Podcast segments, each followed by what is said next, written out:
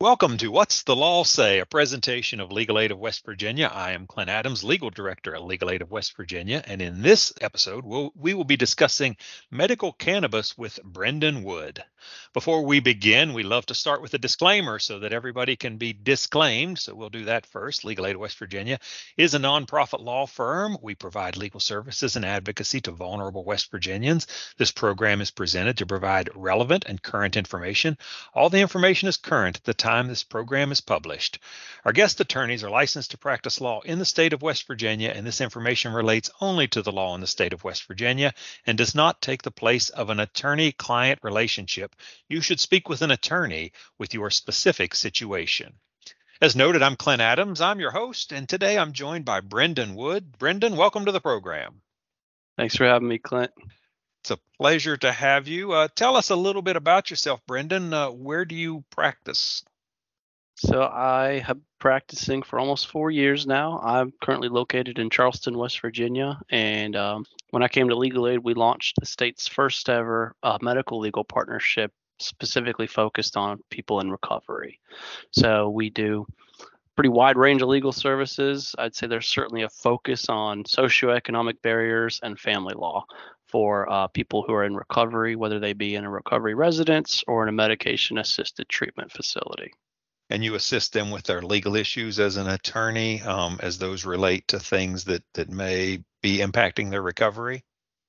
That's correct. Yep. Anything that you know we kind of got a short list of different things like driver's licenses expungements um, employment discriminations and then like i mentioned family law. A lot of people are very motivated to try to get some visitation rights to their kids back but we, we do try to keep it open. Anything that the client or the the facility or residence perceives to be a legal issue to their recovery, we we try to take it if it's something that legal aid can do, and if not, we try to get them where they need to go.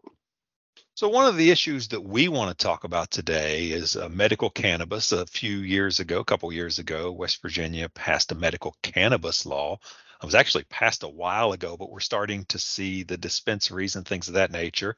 So we thought this would be a good topic to talk about. As we start, let's let's kind of start from about ten thousand feet. What is cannabis?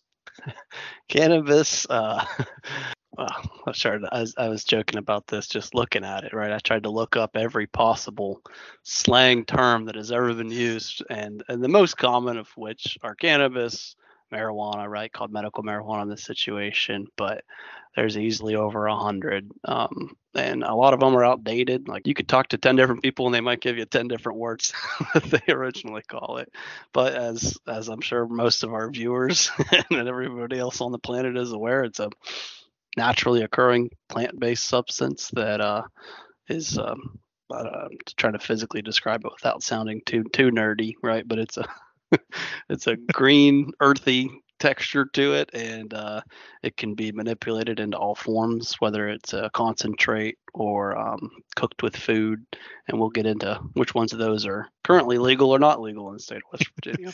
you spent more time talking about what that is than Snoop Dogg or Cheech and Chong or Willie Nelson. I just want you to know that who are who are well renowned um, supporters of of marijuana in various forms. Now, when we talk about medical marijuana, we talk about cannabis in, that capacity. Is that the same thing as this CBD oil that you see you can buy at the at the local convenience store? Uh, the short answer is no. The better answer is it shouldn't be, because a lot of people are purchasing CBD projects, and, and and and I won't get into too much of it, but people see this delta 8 versus delta 9 thing right and it's just important to know that delta 9 is is what's strictly illegal in terms of if you're going to use that recre- recreationally delta 9 is strictly illegal delta 8 is supposed to be legal but if you're buying it at your local um, vape shop or gas station there's a high likelihood that it may cause you to fail a drug test anyway. So I put that kind of same disclaimer on CBD to a lesser extent, right? CBD should not have any significant amount of THC in it because it doesn't have a significant amount of THC, it doesn't produce the same high that that that cannabis does, and it's used more for um, you know sleep enhancement, um, sedative products, different oils. People are giving CBD to their dogs to help them with anxiety. So there's no specific regulations as it relates to the CBD, but there certainly are regulations as we talk about medical cannabis. The short answer, yeah, to that. I mean, there's probably regulations for all CBD products, but yeah, it's probably state by state. When we talk about the medical marijuana, we talked about the state of West Virginia passed the law. It was really a few years ago, um, and there was some rollout time frame as it relates to that.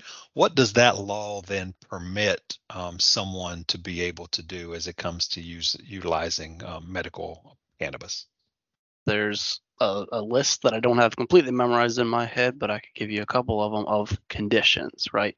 These are the qualifying conditions by which somebody is permitted to own and use medical cannabis. As you mentioned earlier, this, this law's been on the books for a while. It's it's been a gradual rollout, particularly in creating, right, certifying and stocking, right? You've got to, you know, lo- grow it under certain regulations and then stock the state dispensaries because if it's bought anywhere else, then it's not legal medical marijuana.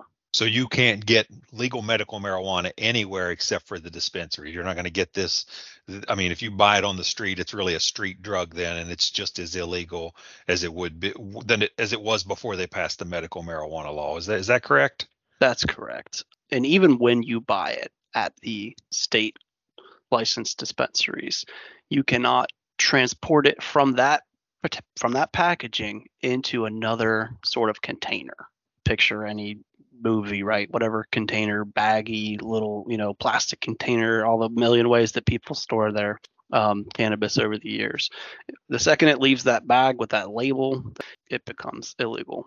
So, as we talk about that, who enforces then the, the local laws as it relates to uh, cannabis enforcement? You've got your your most obvious actors, right? You've got your state troopers, you've got your local law enforcement, and you've got your courts, your probation officers, your judges, anybody else, home confinement, whoever else is doing a drug screen, right, might enforce that.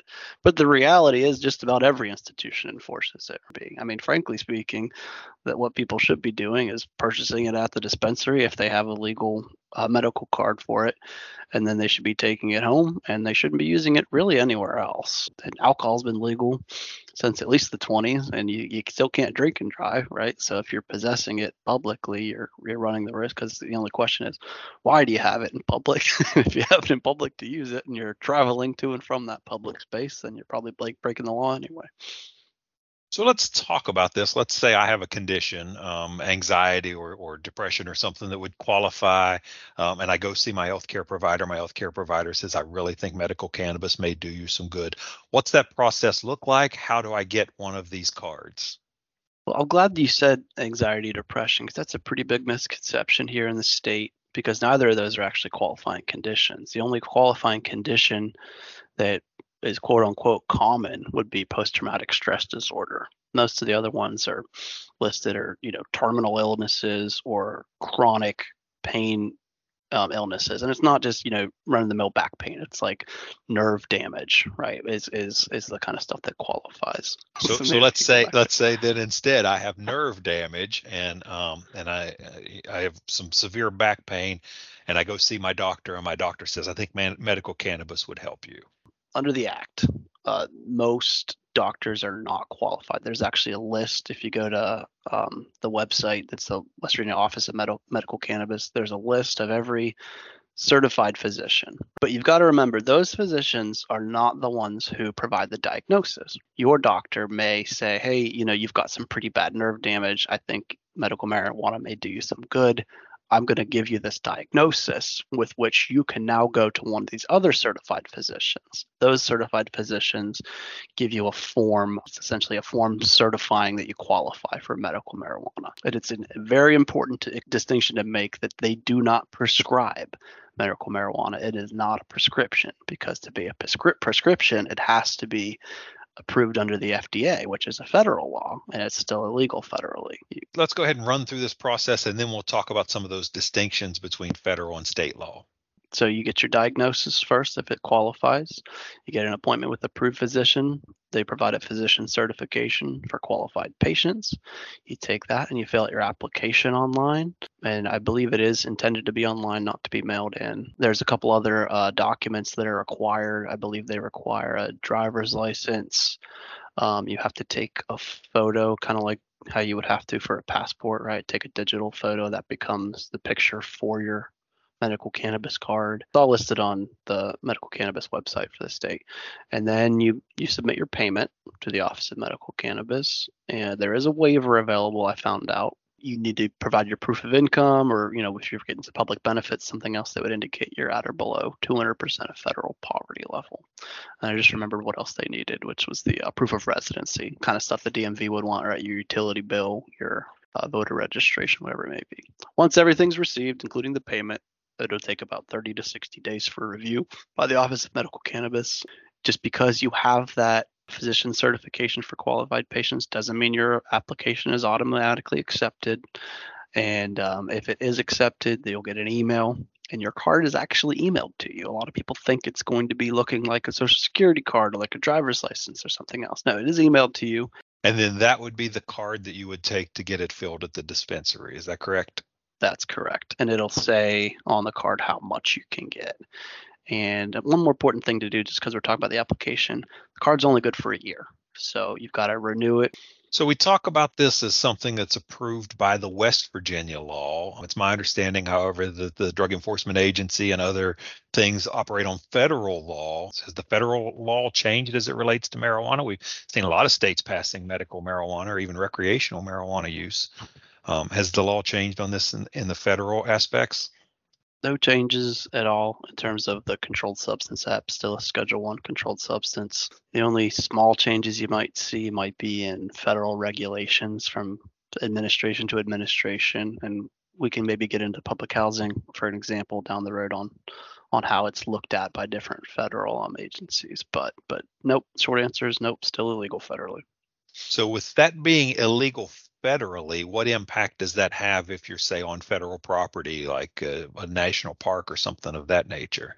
You know, if you've got your medical cannabis card, right, and you've got your medical cannabis, if you're somewhere in the state, right, again, you could there's certain certain things you still can't do with it, right? But if as an officer stops you and you can show that it's in its intended packaging, you should be free to go on your way, right? That's not the case on federal property. You now violated federal law and you're possessing a controlled substance.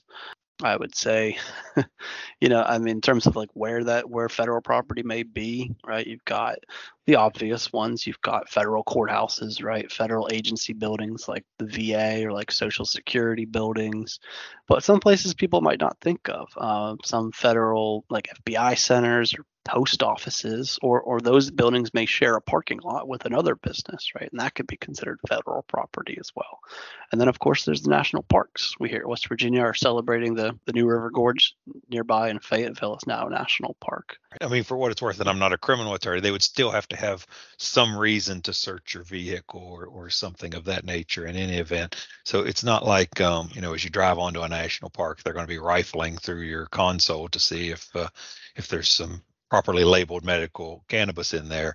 But nonetheless, you do have to be cautious and realize though that that in that situation you could be setting up for a little bit more concern because it, you know it's illegal as far as being a federal controlled substance. That would be correct, right? And obviously nobody wants a federal offense. So, uh, Brendan, as we talk about this, you mentioned there were some limitations even on state property. So, we've covered if you're going to be on a federal, even if you might not think about it being federal, as I noted with you in Clarksburg, the amphitheater where they have um, music shows on a regular basis. A lot of times you'll find yourself parking at the VA parking lot where the VA hospital is there in Clarksburg.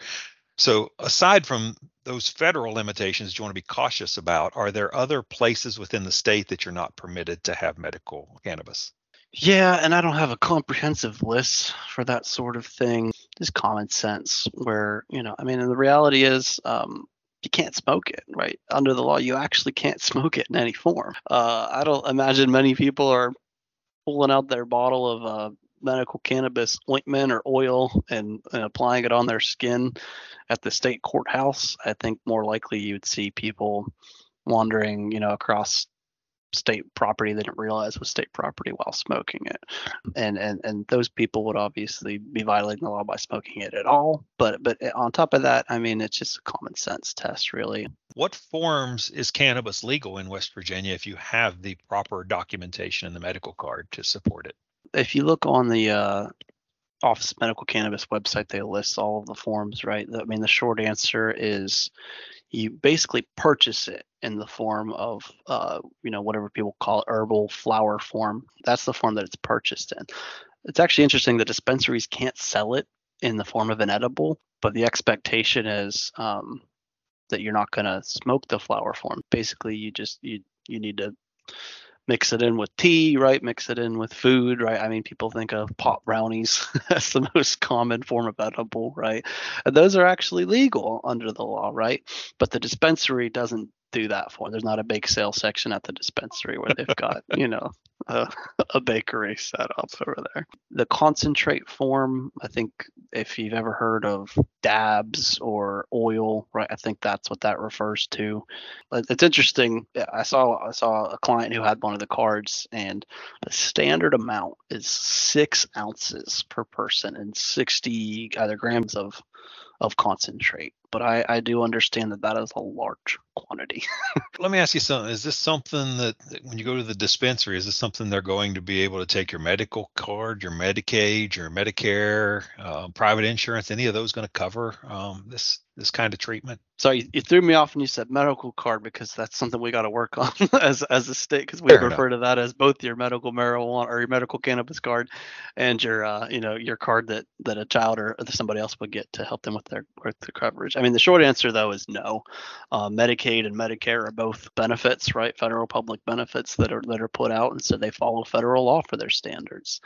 And then I, could have just said no categorically because private insurers generally most of them are not well they're not providing coverage for medical cannabis either and uh, might be the same reason that most of the startups when things were just starting to get legalized here had a hard time getting loans from the banks right they just they're worried about violating the federal law while trying to provide insurance state by state so along those lines, you should check with the dispensary to determine what type of payment they would take. Um, because as you noted, federal banking regulations, I know as an attorney, we attended some trainings as this was coming out and, and, and some of the distinctions between federal law and state law.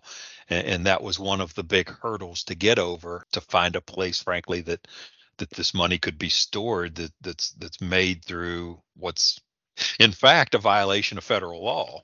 Yeah, and, and I'll be honest, I, I didn't get into that detail, right? I assume that they accept most common forms. I would think they would take cash check and credit card, but I, I can't verify that. I, I honestly just not sure with the credit cards because those are often run by banking institutes as institutions as well, so that could create a problem for them. Now, as we talk about this, let's say you have a a card in West Virginia that permits you to possess and consume medical cannabis.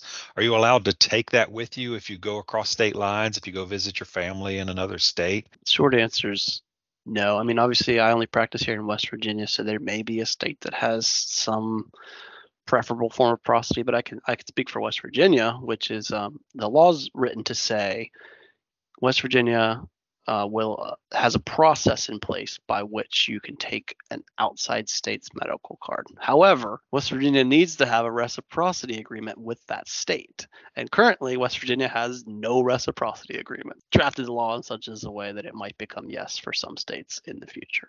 Now, what about on uh, interstate commerce things, trains, planes, buses, um, anything like that? That would be the same thing with no reciprocity agreement. Yeah, and, and, frankly, you know, when you reach planes, you're going to run into federal guidelines anyway. Um, but for trains and buses, it's going to be the same boat as as just any other form of travel to another state, where you could you should have the expectation that state will not recognize your medical card or the or the product itself, and then you know for a fact West Virginia won't recognize somebody else's medical card or product. So let's say you moved to West Virginia and you were treating with um, cannabis in another state, what what would that process be for you to be able to treat in West Virginia? Given that right now we have no reciprocity agreements, so you're not just going to be able to come in with that other state's cards. Would you just go through the whole process we outlined in the first step as far as um, seeking a doctor in West Virginia and all those things? Yeah, that's right. Presumably, you know, unless you're coming from a recreational state, if you're coming from another state that has just medical, presumably they would have a similar process. But you would want to make sure that you've got your um, physician, you know, you've got your diagnosis, your valid diagnosis, and then you would have to go to one of the um, physicians that are approved on the Office of Medical Cannabis website and start the process over, which could take, I would say, for most folks, it's probably two to three months, depending on how long it takes them to get their stuff together. Let's say um, you're prescribed medical cannabis and you fail a, a, drug test at work. You know, your your employer is someone who does a random drug test. Can your employer fire you, um, even though you have this medical card? Absolutely. Um, under the law, there's you know more specific sort of things set out in terms of you know the, the kind of jobs that you know it may, might be illegal substances still for a bit people working with anything that involves public safety people operating heavy machinery right and, and I'll say this: the, the law specifically writes that um, you won't be able to use your medical certification as a defense to any sort of adverse employment action. So you'll have no recourse if you're fired for using it, even if you obtained it legally through the state. Now, we touched on a little bit earlier uh, about federal places where there are restrictions. What if you're in public housing that's federally subsidized or, or is um, owned by the, the federal government? What, what impact does uh, West Virginia's medical cannabis law have on that? It's a great question. Something I actually just happened to research um, for a case recently, and there's basically two sets of rules here, right? One is for a new applicant. So if the the public housing authority or, or complex or maybe receives an application, that new applicant and then that new applicant discloses that they regularly use marijuana, whether it's or cannabis, whether it's medical or not, that person must be rejected under the federal regulations. However, for existing tenants, and this is actually how it's drafted, not not me kind of saying, oh, they're getting away with it, right? it says for existing tenants, it's sort of it's basically discretionary for the for the for the um, housing complex. In practice, what it really means is, I mean, there's two types of folks who get kicked out of public housing for medical cannabis, right? The first type is your quintessential problem tenant right? Maybe this person um, is having parties. Maybe this person has police activity or something else on their unit. Maybe this person is getting fights with all their neighbors, right? And that person might get evicted on the basis of their medical cannabis, who otherwise might not have been evicted. And then the second category of folks are folks who are just maybe not problem tenants, but are careless and a routine inspection is done or routine repair is done and there's like you said a cheech and chong arrangement on the table and the, and the landlord sees it and they might be obligated to to kick them out in that situation. What if you're on probation? What if you uh, committed some crime you've been released you're on probation and the physician feels like you should um, you know receive the ability to consume um, medical cannabis. Is, is that protected if you're on probation? So I don't practice criminal law. However, I did attend a guardian ad litem training that came with some knowledge from, from some folks who work with probation courts. And, and essentially and this this same kind of case by case analysis will extend to the family courts and to the circuit courts as well which is to say they're very skeptically looking at medical cannabis, right? Um, there's several diagnoses that are used more commonly than others, right? I'm not to say that people don't validly have this, and, and the example that I would use would be post-traumatic stress disorder. So anybody who goes through um, probation or through the abuse and neglect process, or just even divorce custody cases, who has that PTSD diagnosis and nothing else, um, the courts will actually inquire and see what is the basis of the diagnosis. They can also inquire as to who certified it. So I've I've heard talk. I haven't worked with any clients directly of of folks who maybe got their card via some online website, right? Or not they not got their card, but got their diagnosis, right? So they didn't have a very good starting point in terms of what the, the law requires. Now those folks, from my understanding, probably shouldn't be getting certified, but if they are, and if they end up in any of these court systems, it's certainly going to be viewed as less legitimate. And even if it is viewed as legitimate, um, I would say that this all hinges on the word prescribe, right? Because this is not prescribed under the FDA, there's no protection from the courts for discrimination, right? And and we we said we might talk about this later, but you know I work with people under medication assisted treatment, so the big one is Suboxone these days, right? If you've got a prescription for Suboxone, the court can't force you off of that prescription. In the case of medical cannabis, there is no prescription, so the courts can force you off of it. So, Brendan, as we talk about that, we talk about medically assisted treatment. That's the Suboxone, the methadone, where the doctor is actually prescribing that as a recovery tool to assist people um, who are in recovery. And as you noted, that comes with a lot more protections. Um, if I'm an employer and I have a an employee who is receiving treatment through Suboxone or methadone? Can I fire them if they fail a drug test and it shows up for the things they've been prescribed? Generally, no, right? And we talked briefly about other legal prescriptions that may impact employment. Um, I know that folks who are trying to get CDLs who are on Suboxone are having a hard time, but the answer is generally no. And frankly, you know, if, if Suboxone or something else is taken as prescribed, people should be getting a dosage that should make them safe. Pretty much nobody should be getting fired for their legal prescription.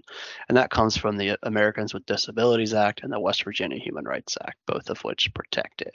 However, the very key point to bring up here is because I mentioned the ADA, which is a federal law. So, under that analysis for what a discrimination case brings up, you're not protected if you are also using illegal drugs, right? So, if you're using medical marijuana and Suboxone, you're no longer protected under the ADA if you bring an ADA claim for employment. So that's it's a big distinction there. You know, you might be protected under state law. That might be a different analysis on on how that plays out. And I do want to just just go over a couple quick other uh, discrimination sort of like elements, right? So we mentioned if you're not currently using illegal drugs and you're just taking a prescription, right, and you're fired, right, or any other adverse employment action, right, you're not hired, you're denied a promotion, you probably have what looks like a case, right? It might be more complicated than that.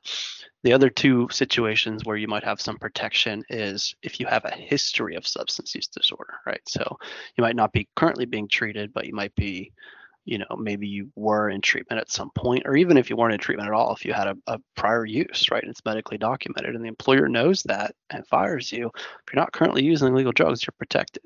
And then the final category is if you're regarded as right? So this would be your scenario where maybe you ran around with the wrong crowd in high school whatever it may have been and uh, you go to apply for a job and one of your former high school classmates works at that place of employment and they say you shouldn't hire them you know they used to be somebody with a drug problem right? and the employer acts on that without actually doing anything to verify whether you're currently using illegal drugs you would be protected even though you maybe never had a problem at all there there certainly are those protections as we noted as it relates to um, to people who are in recovery um, and a lot of those don't apply so if you're going to if you're going to get a um, medical cannabis card in West Virginia.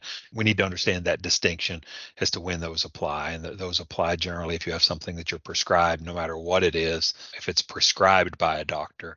But whereas the medical cannabis isn't a prescription, it just notes certain people have eligibility, and with that eligibility, could receive that as a treatment. That's correct. So, Brendan, as you noted, in employment situations, if you're uh, receiving a prescription for medically assisted treatment and taking a, a medical cannabis, you're not going to be, be, protected in an employment setting.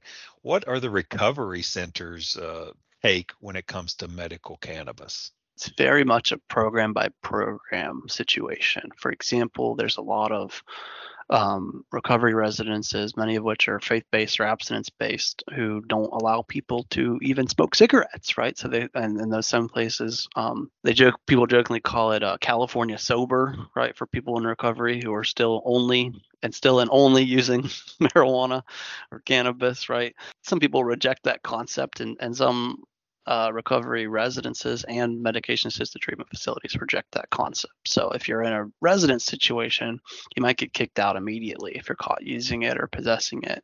And if you're in a medication assisted treatment, um, this, like I said, varies organization by organization. But from what I'm seeing, is this willingness to kind of take the lesser two evils here by the facility where they're like, look, this person is in here because they were having a huge problem with methamphetamines or you know they were they were about to you know maybe they were if if if we don't treat them right they may die from a, a fentanyl overdose the next day right and they can and they can deal with the the negative uh, or the positive drug screens for for marijuana in term being harm reduction right? Like what's what's the way we prevent the the harm which is the true negative health outcome that they're trying to avoid which is a fatal overdose and a, and a full relapse. So having said that that same recovery facility might not let that person count that towards their days right?